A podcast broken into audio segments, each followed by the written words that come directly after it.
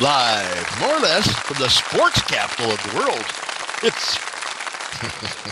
I guess maybe it's not. I'm Rick Rosen with Mark Anthony. This is Good Sports. You know, it always seems like uh, uh, like Las Vegas is is the, is the center of the world, Mark, when it comes to when it comes to sports. And we're watching it on TV, like people in Keokuk, Iowa do, and Biscayne, Florida. You know, it's just different. Uh, to if you're at opening night, if you're and it used to be a little different for baseball. Opening day used to be that special thing, and the Reds always played. And uh, it was always cool in the race and sports book. It's not quite the same thing, but for football, you know, the king of the the king of the roost there. And uh, tonight is opening night. The Steelers and the Patriots, and the, Steelers Patriots, and the are having their ring ring awarding ceremony. Yeah, two uh, uh, two AFC teams. You know, the Steelers uh, got forced into the uh, AFC uh, or AFL at the time of the merger, and so these two have been they they have a whole lot of Super Bowls between them. been a whole lot of Super Bowls. There have only been fifty Super Bowls, and uh, they've they've got somewhere like ten Super Bowl vi- Super Between Bowl two of 'em. wins between the two of them, and I think they've got six losses in the Super Bowls, Mark. So that's a that's a pretty good chunk. Uh, you know, I mean, we're we're we're approaching. Uh, I, I think that's well over twenty five percent of the Super Bowls have either been won by or played for by either the Steelers or the Patriots. So Yeah. you know, it's a great opening game. Um, the NFL not wanting to play nice and didn't do any. Uh, the the commissioner's not going to be there because course Tom Brady, not. as I said, as I said months ago, and you you need to attest to this. They're not going to suspend Tom Brady. He's not going to serve a minute of suspension for this taking the air out of the damn balls. You know, and it's much ado about. And and the judge gave them a chance to to save some face, and, and, and Brady was willing to take a one or two game suspension. You know, at max, and um, the, the NFL didn't want to didn't want to do it, and, and so Goodell threw all his eggs out there, and I think, think he's a I think his value to the NFL is is diminishing as we speak, Mark. Oh, Um, definitely. I think uh, I think Roger Goodell's a done deal as far as commissioner of the NFL. He's uh, now the last few days he's had to Has to agree to give up uh, most of his most of his authority as the final say so on discipline in the NFL because how bad he screwed up. Not just this thing with Brady, but do you, do you realize that he gave out the same suspension to Tom Brady that you get for for using steroids in the NFL? And people say, wait a minute, now you know. I, I- I saw a guy. I saw a guy getting a parking ticket, and then I saw another guy getting a DUI and running down some some poor homeless sob crossing the street, and they got the same fine. There's not people. People see there's that's two totally unrelated things. So the the the repercussion should be different, and they Yes. weren't. And, uh, and and for the same brain, and I use that term loosely, I guess, that came up with two games suspension for Ray Rice, Cole and his babe in the elevator, and then playing. Well, we didn't see all the film. Why not? Everybody else did. Kid was up on YouTube. you know, uh, welcome We to the it. 21st century. Yeah, yeah. It, it wasn't. It wasn't like it was well hidden. Uh, you know, so um, I, I think Roger Goodell it may very well be a, a done deal in the NFL, and uh, not a minute too soon. You know, Yeah, I think they need to. I, I would really like them to, to get not a, not an attorney. you know, to to to stay within the NFL realm here and kind of get off the whole deflate gate bullshit. One thing I wish people could experience is the sports book during football Sunday or football Thursday. Oh yeah, I mean, or Monday night you know, football. yeah, oh, yeah, you know, especially in like the Wynn or the Bellagio, where where you sit in those big old leather recliners, and you got ninety different screens up there, and you've got the audience going, and you got the the uh, pretty cocktail servers, but just uh, that that is the coolest way to watch a football game. I think even if you did not like football, you could sit there and watch a football game.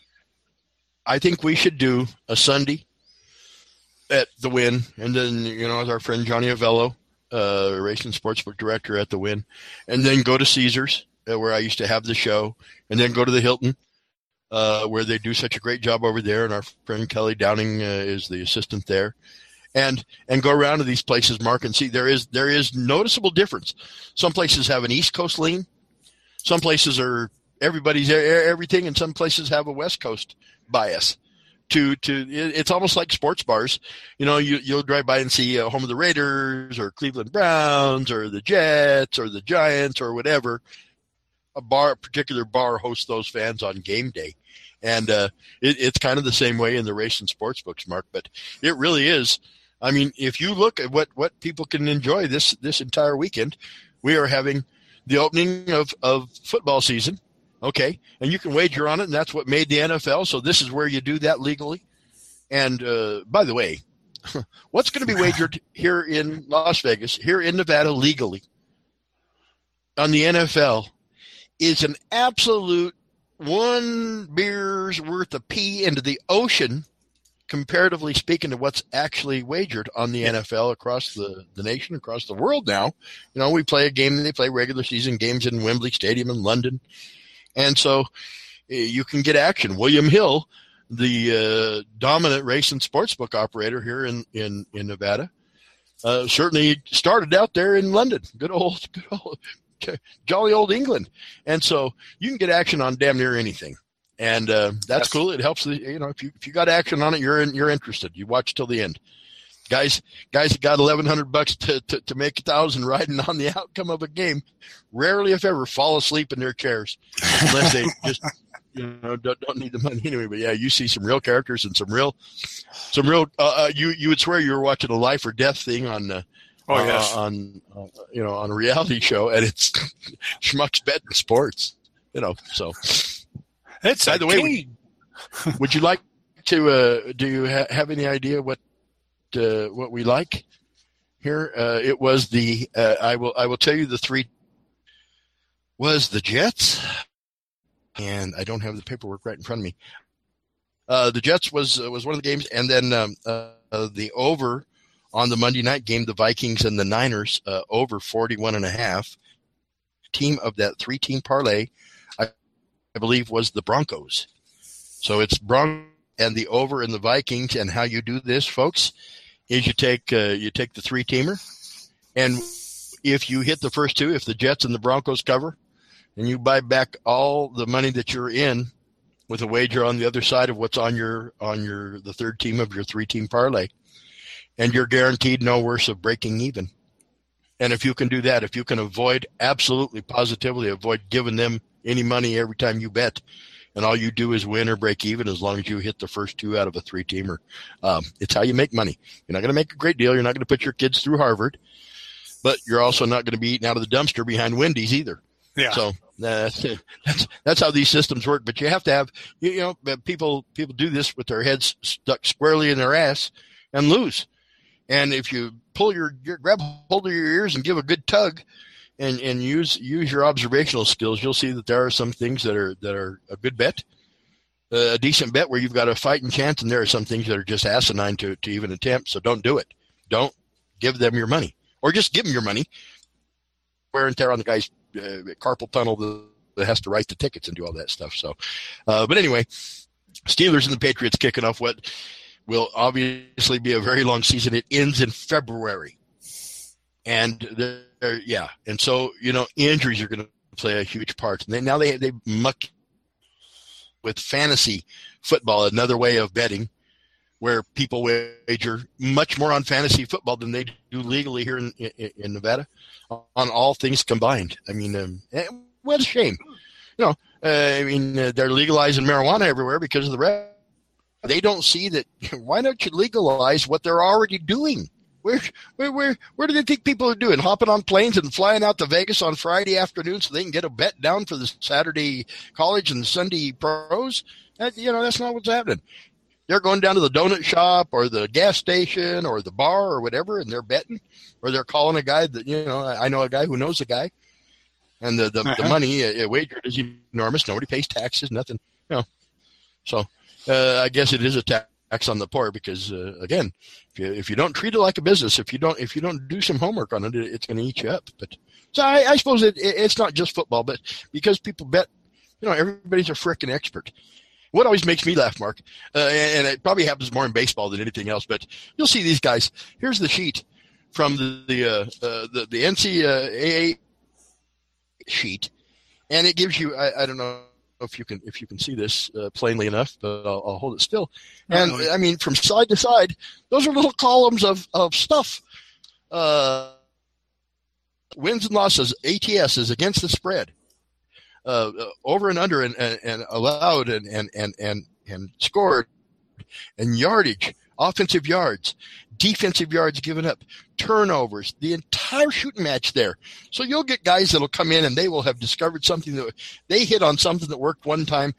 Well, I was holding a beer in my left hand and it was it was it was a Wednesday afternoon and I remember clearly there was a full moon just rising up and I bet on the team that did such and such so they think okay I've discovered a way of printing money.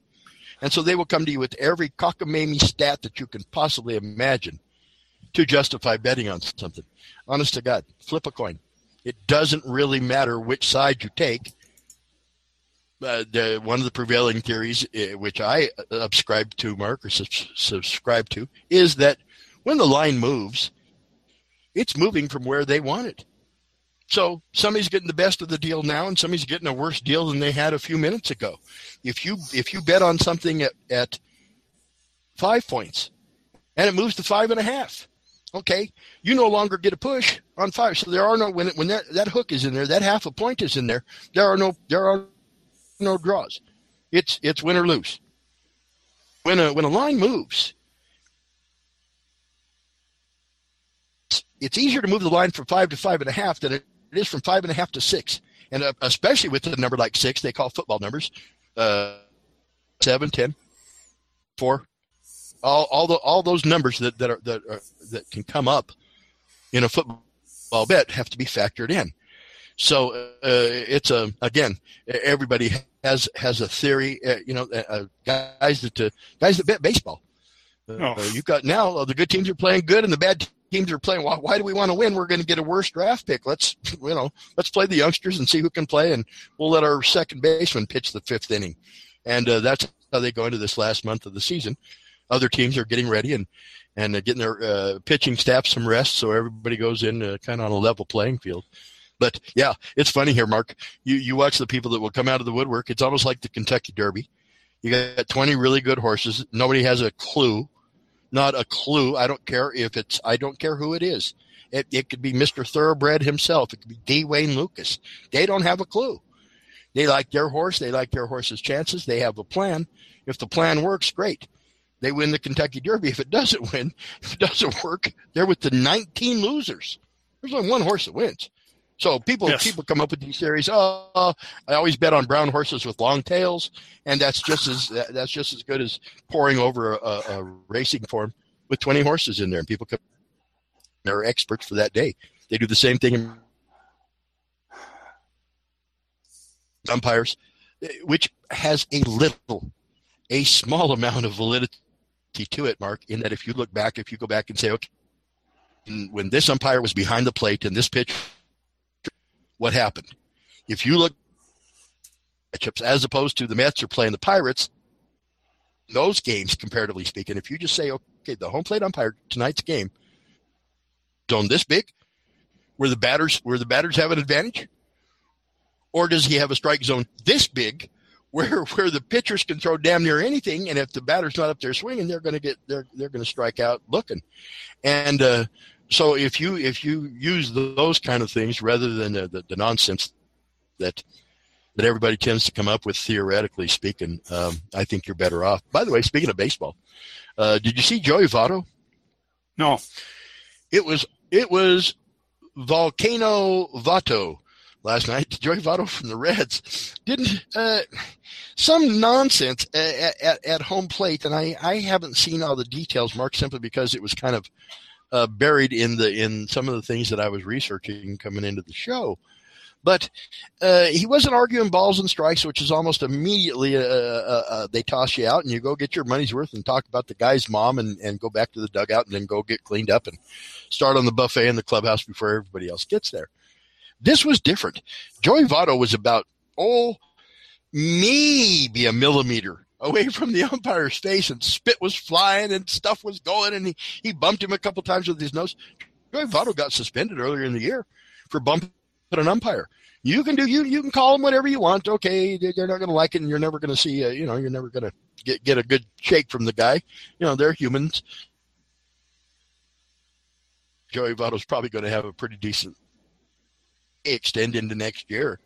If he appeals or whatever, it would be to start the next season. And I don't know what happens if a guy retires or something like that. Maybe they make one of his teammates serve the suspension. But anyway, uh, Joey Votto just went way, way over the and and he got he got run for for something. He got you know he got tossed from the game for something that he didn't agree with. And when he went to get his his nickels worth, well, he got his nickels worth, and the guy on the end of the end the benches nickels worth and the popcorn sellers nickels worth and uh, yeah. And he got a whole bunch of nickels worth but it's really you got to watch it. There's stuff just flying out of his mouth you know at the umpire and he just kind of stands there and takes it. He didn't wipe it off which a little gross but uh, i guess he didn't want to give him, give him the satisfaction but uh, it was interesting. By the way uh, serena williams what do you think of the, of the williams sisters mark?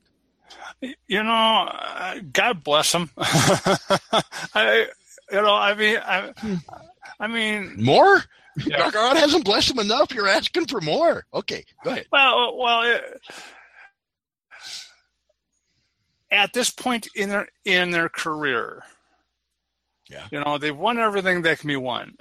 Okay, so okay, so now they go up against each other, and the one yeah. sister can win the Grand Slam if she beats the other sister and they both go home either way. So you know, it's like which one do you think is going to win? Well, they've they've had that turnaround, Mark, uh, and, and, here's here's part of the the conundrum older of the two. Serena against, and so Serena's game was was bettered because Venus made her better. Well, in the time Venus was making Serena better, Venus had no it was playing. She had somebody worse than her. So her improvement was not near as as what Serena Williams got out of the deal because she got to play against Venus. And so it's a you know oh little grasshopper. Now the the the pupil is beating the teacher. And uh, Richard Williams, uh, you know, I think the guy's uh, going to be in the Jerk Hall of Fame.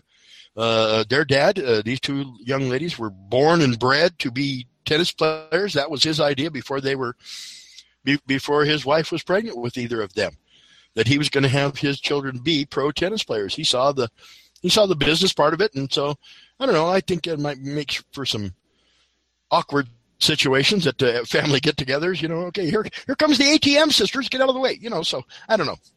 I, I just think I, I don't think I would appreciate it. That uh, that's that's your you know I mean that's the main reason you got me here, not because you were so interested in in having a, a family and and doing all those kind of things. I'm going to have girls that are going to make us rich. Okay, well, he, he succeeded. So you can't really argue with his success. But I, I think a lot of people think that Richard Williams is not not anybody you, you really should emulate. And my God, he's got, you know, two but, of the greatest tennis players okay, ever uh, that he that he brought in front. But now I, now I'm married into a family. Okay, I don't have kids of my own. My wife's got kids and she's got grandkids. All right, one of the grandkids plays soccer.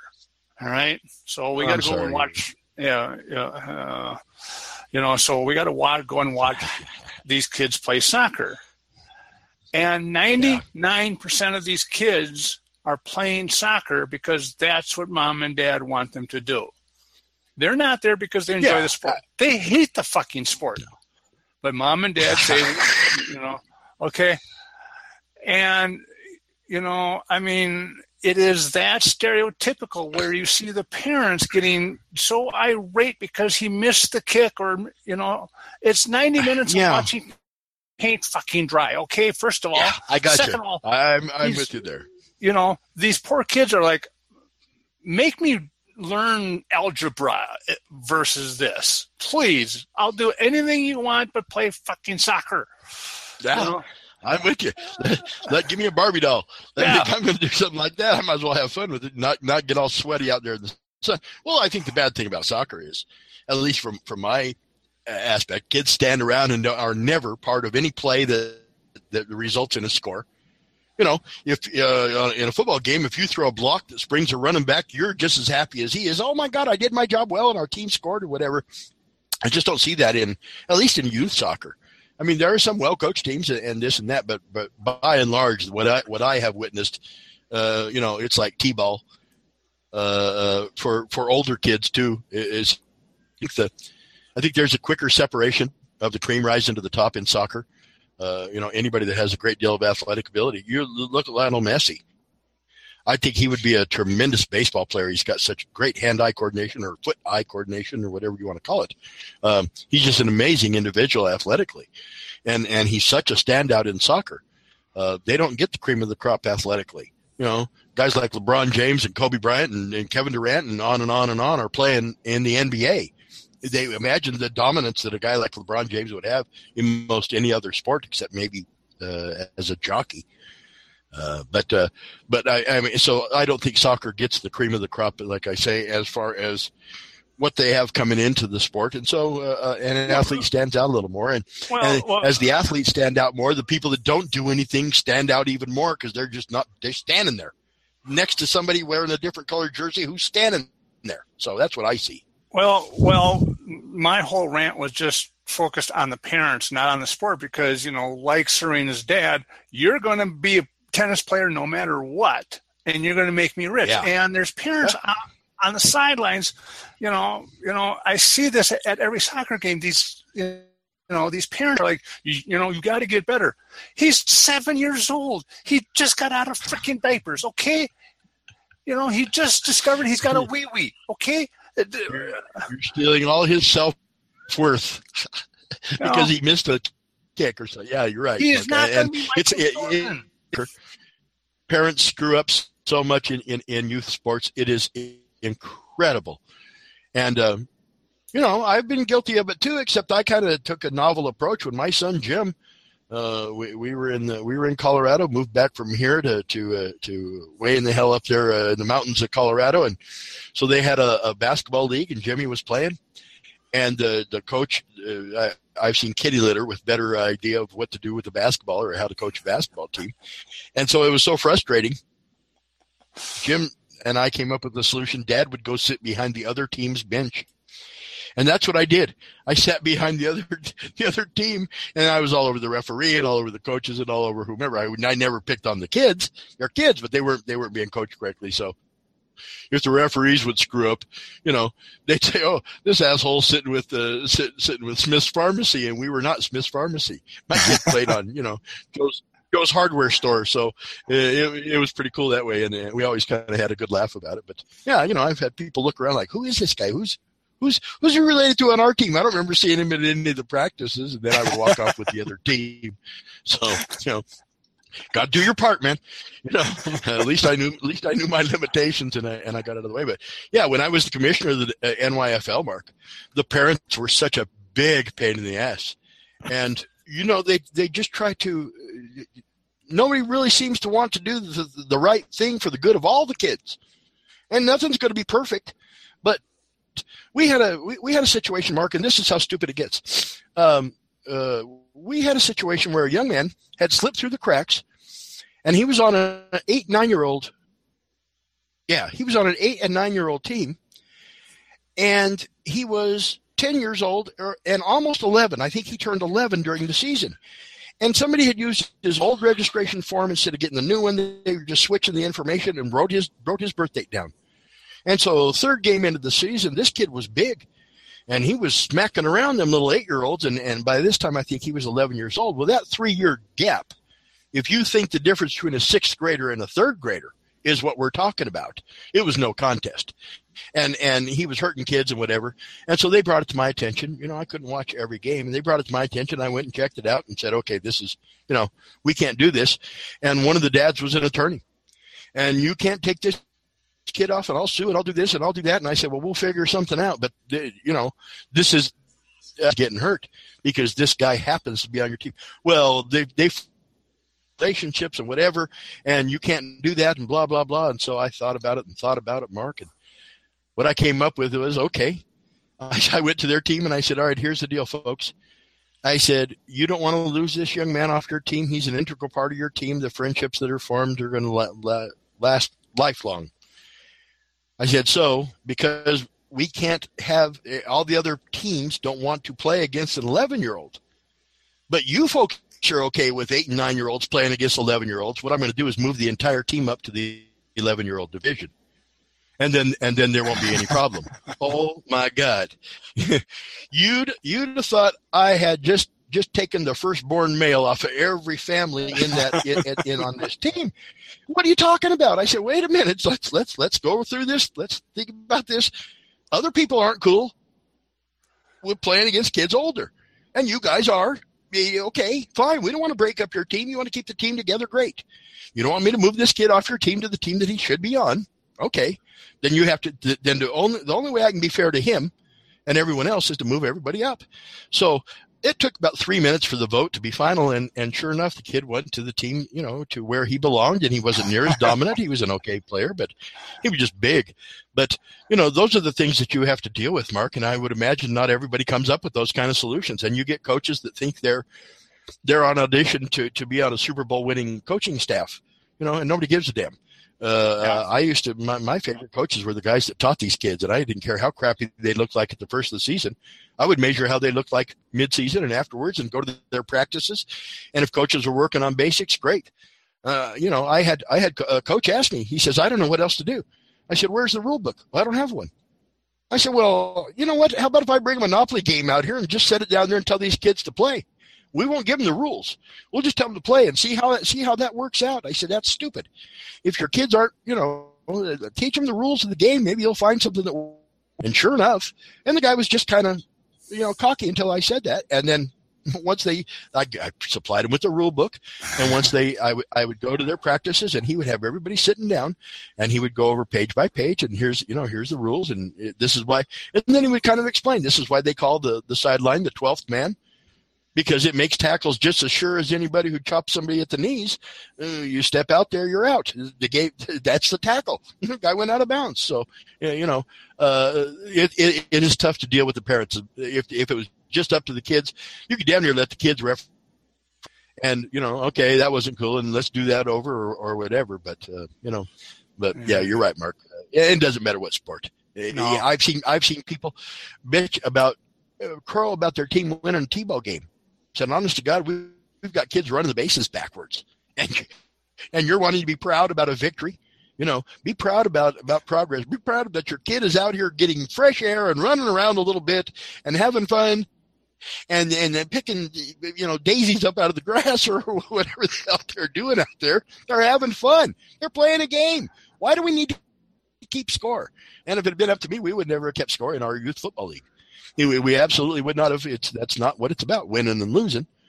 But you know, they uh, they a lot of people live so vicariously through their kids, and I think you're right. That's why they take them into soccer. Here, I sucked at soccer. You go out there and be good, and then they expect much more from the kids. Well, you know, they came from you. Uh, you're the yeah. you're the oak tree from which that that ache Oops. fell. So you know, if you if you wasn't worth a damn, why would you think your kid would be? You know, was it just bad coaching that made you such a putz, or you know, is it genetic, or whatever the hell it is? Don't expect miracles from your kid. You know, those, those things don't have. They only happen on on TV. They don't really happen. There, you you see guys from the you see kids when they're eight years old, and you know this kid's going to be a stud.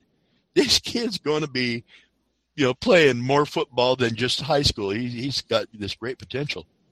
So, uh, uh, speaking of that, uh, the potential mark, uh, Bryce Harper uh, from Las Vegas uh, played for Tim Chambers out at College of Southern Nevada, first pick overall, somewhat thought of like LeBron James is to, to basketball. People talked about Bryce Harper. he was their pro- prodigal son, and sure enough, Bryce Harper is probably going to be the MVP of the National League with the Washington Nationals, even though they have suffered a pretty disastrous collapse towards the last month or so of this season. Uh, certainly not Bryce Harper's fault. Uh, he is the heart and soul of that team, and he plays about as hard. You know, it's tough when you got a guy that's that's athletically gifted anyway, and then they play hard. They compete harder than you do. You got no shot at beating them. It takes a fluke. It takes a meteorite hitting at the 50 yard line if you're doing football, or you know, uh, so, something something amazing happened there around second base for it to matter. Uh, because you got a guy that plays that hard. He is the MVP, and I think deserves it. And I think Kris Bryant has a real shot at being the, the National League Rookie of the Year with the Cubs. And uh, so it's a it's a pretty darn good time to be uh, talking baseball in Las Vegas. And you know, Matt Williams played at UNLV. He's uh, the the manager of the Nationals, and they have a press conference after every game, Mark, and we see it at Basketball USA and the th- things we cover. Once the event is over, then you go get to talk to the coaches and ask them why you did this or what happened there or whatever. And uh, the Nationals have a have a system where they let uh, season ticket holders who pay extra can come to the press conference and they get they get to sit there and watch the guys sweat a little bit and answer questions with very very cliche answers for the most part. And Matt Williams was there, and uh, the the people started booing him when they introduced him. He got up and walked off. And so I don't think his tenure is, you know, these are once again people that not only pay for season tickets but pay extra, and they voice their vote. So, uh, uh, but anyway, uh, and the the the big uh, controversy, uh, Cespedes with the Mets now, um, uh, came over from the American League. So he is only he's only played half or thereabouts of the season in the National League, and but his numbers and and the things he's done for the Mets and what they were doing before he got there, I think they were in the bottom two or bottom three mark of offensive stats of runs scored per game, and now they are number one since he since he arrived. I don't know how do you how do you define most valuable? It's not uh, highest paid. It's not best looking. It's not you know woman. It's most valuable. I don't know how much more valuable you can be than to take take your team from the worst to, to the, the first by just showing up. And in baseball, yeah, you don't have to be you don't have to swing the bat to to impact a ball going going out or going into the outfield or being a hit or whatever because batters and, and, and base runners work together. So they might work on a pitcher simultaneously, and and so that that really seems to be what's happening. So that's going to be a bit of the controversy, Mark, as we head into the playoffs for baseball.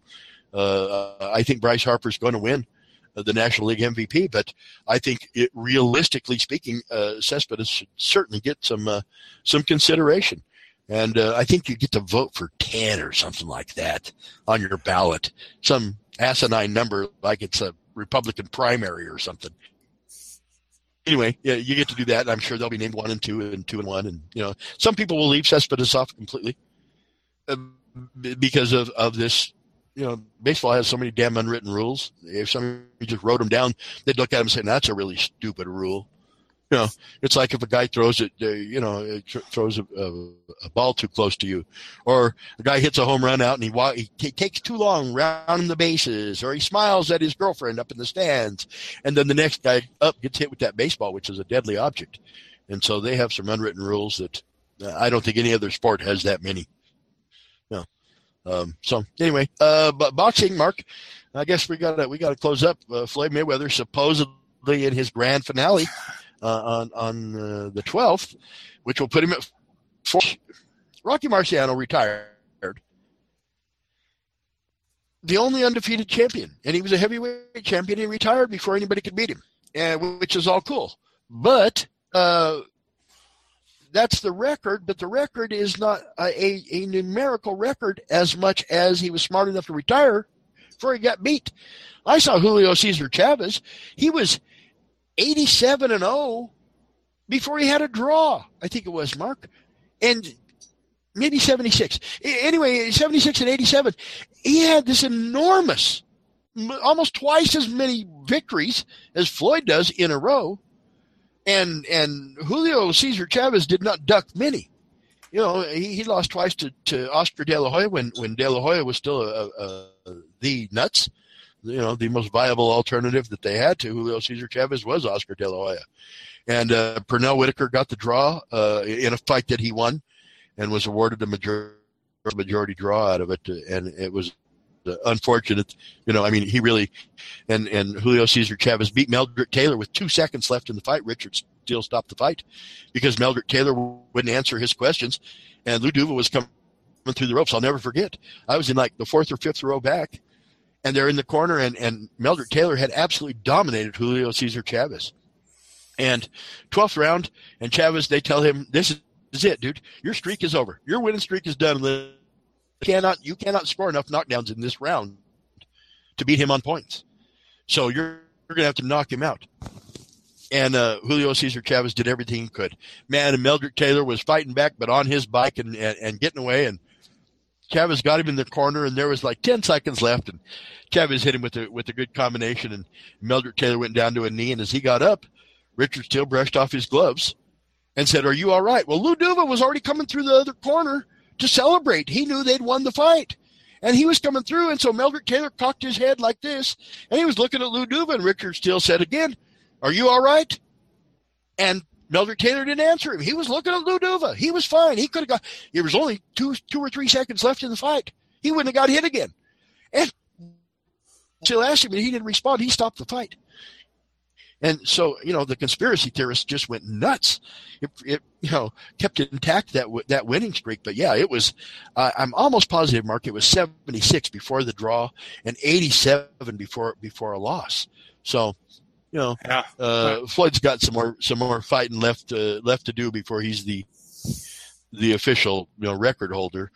Um, nobody's gone undefeated and, and got out except Rocky Marciano. So Floyd says he's, he's, not, going to break it. He's not going to go to 50 and 0. Yeah, he's not. Oh, shit. You can't give them tickets away. You know? uh, and, and that's rightly so. And you can't sell a pay per view. 74.95. Are you out of your frickin' mind? Seven, for Floyd Mayweather to not get hit?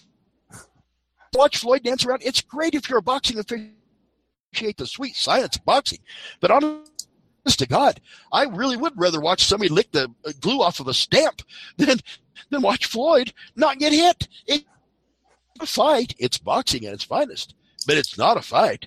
And nope. it's it's it's the Toreador and the, I mean the, the, you know the Matador and the Bull, and that's what it's going to be. And Berto has lost I think four of his last six fights, and handpicked, and he's got no shot. I have just as good a chance against Floyd Mayweather than than Andre Berto does. It he's will take enormous he's he's just there to cash a check, which is what I do. Oh yeah. Oh well, you know he's going to be part of history. Listen, that's the deal. Here's the 49 and 0. Now I don't think for not going to ego up and, and, and go to 50, 55 or whatever it is, but I'm telling you right now, the speed guys, that's the first thing that goes. So uh, I think Floyd's more interested in the zero than who's on the, the record. I was very surprised that he fought Manny Pacquiao for that very reason, Mark. And I don't think that re- that thought process has changed. I think Floyd got backed into a corner and it came out real well for him. It worked out, you know, a couple, what did he make? Billion dollars for that fight where he didn't get hit. You know, I think Manny sweat on him a little bit, but that was about it.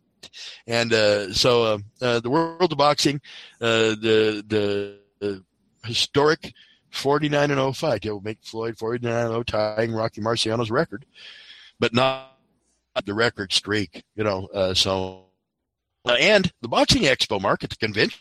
Boxing expo. Cool thing, it's not.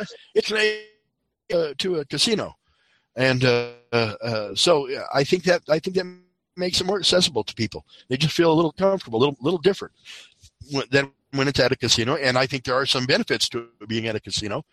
Uh, we talked about the atmosphere at the games and, and, those kind of things. So I think you lose a little bit of that to have it in the convention center. Although they have been some tremendous, including Muhammad Ali, a lot, a lot of real famous people started fighting at the convention center before there was the Thomas and Mack. I mean, they had the fights at the Silver Slipper.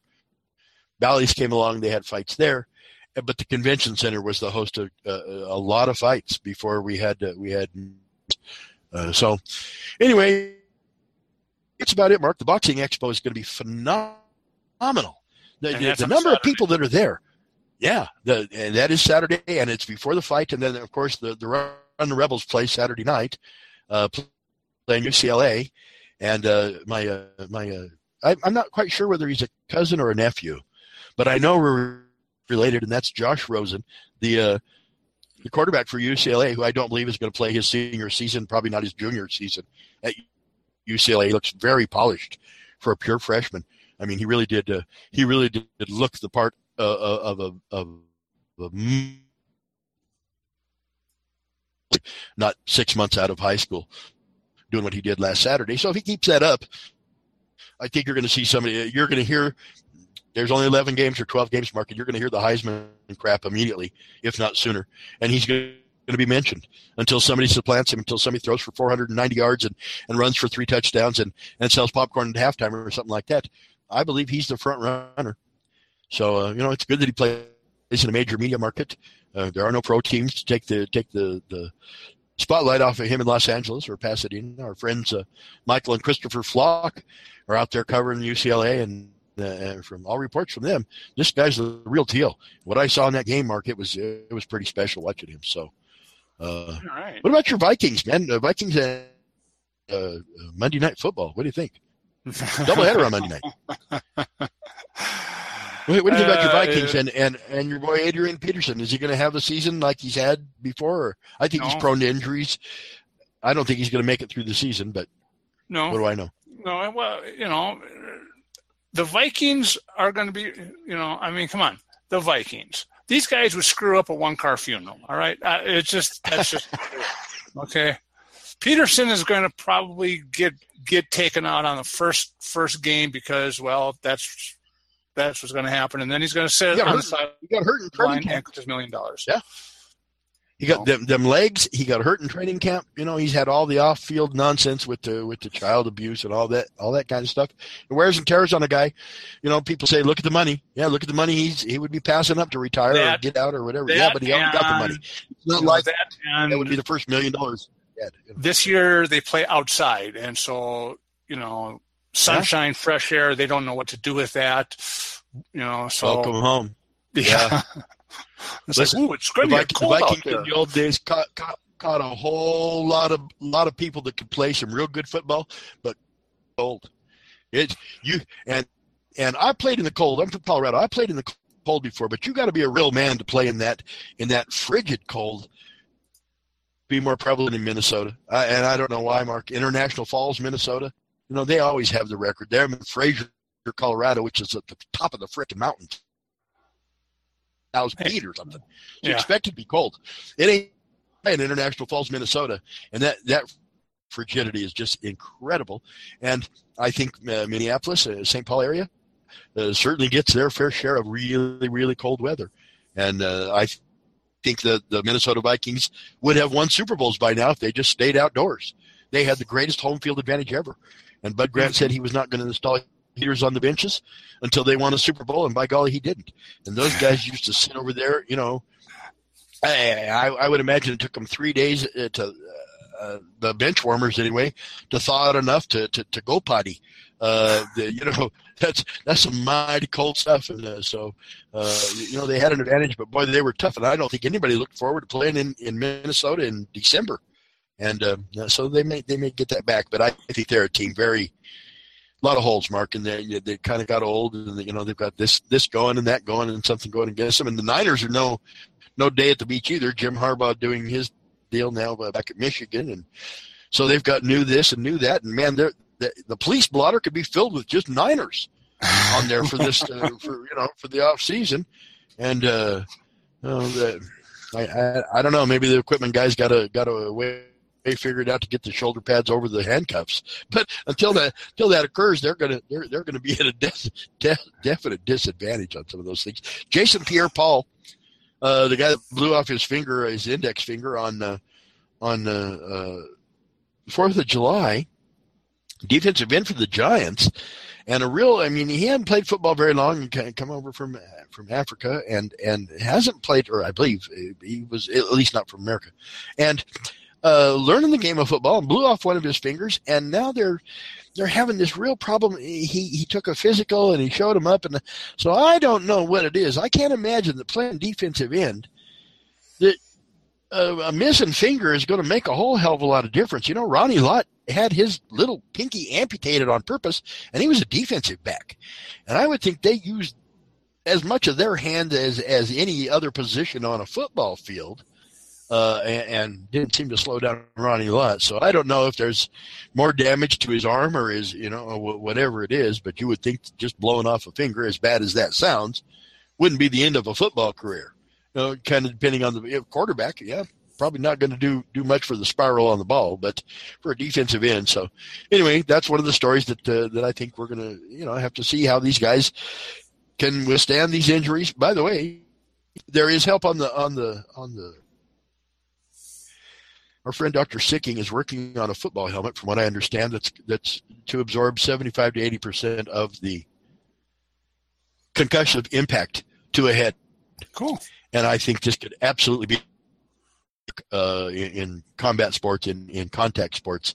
And so I'm really looking forward to the developments there. We will obviously post them. Uh, you know, anytime that we get something that's uh, that's that monumental, we will let all our listeners know. And uh, uh, by the way, um, it is opening. It is opening night of the uh, of the NFL season, and there's the Steelers and the Patriots. And I'm going to sit back and crack a beer and pop some corn and watch the game. And right. uh, what are you doing? Are, are you going to be in a casino or are you going to watch from home? I'm going to watch from home. Okay. Maybe it'll, maybe it'll, you'll, get the taste of watching soccer out of your mouth to watch some real NFL football that counts. So. there we go. Hopefully that's how that's how it goes, dude. All right, man. Well, uh, folks, uh, once again, we uh, always thank you for listening and, and helping us out here on Good Sports. And uh, Mark, uh, God bless. Uh, always a pleasure working with you, buddy.